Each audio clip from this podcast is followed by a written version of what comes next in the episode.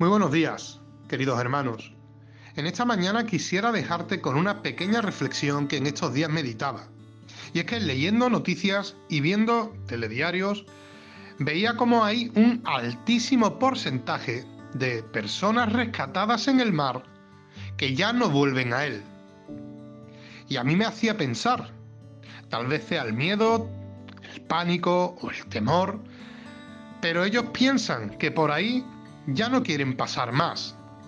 Es evidente, ¿no?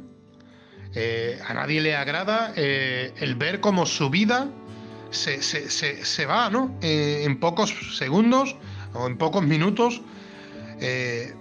pero sin embargo, mm, yo lo llevaba a la vida espiritual, ¿no?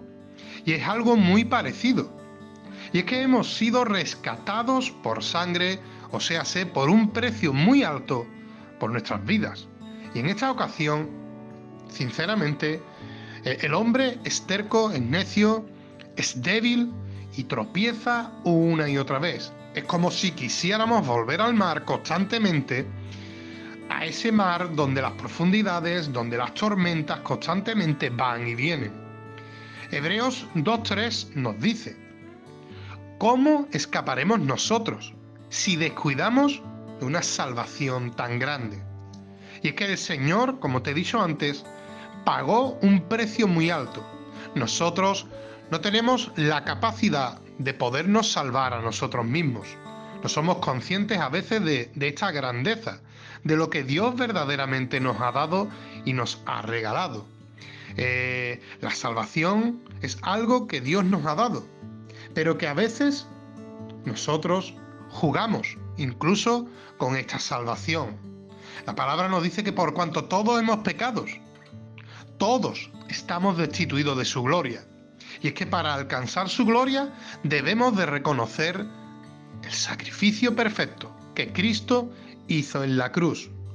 Filipenses 2, versículo 12 nos dice, por tanto, amados míos, como siempre habéis obedecido, no como en mi presencia solamente, sino mucho más, ahora en mi ausencia, ocupaos en vuestra salvación con temor y temblor que tu miedo no sea el miedo de que vayas a perder o vayas a dejar de tener.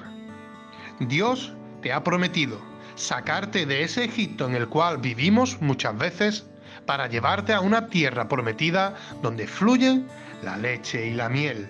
Seamos conscientes de que Dios pagó un precio, de que Dios quiere librarnos de esas tormentas, de esas de ese oleaje que sí que es verdad que vendrán a nuestras vidas constantemente, pero Dios es el que trae calma, es el que calma la tempestad en el mar y a nuestra vida espiritual. Así que agárrate, agárrate a Cristo y sigue, sigue en contacto con Él diariamente. Que el Señor te bendiga, hermano.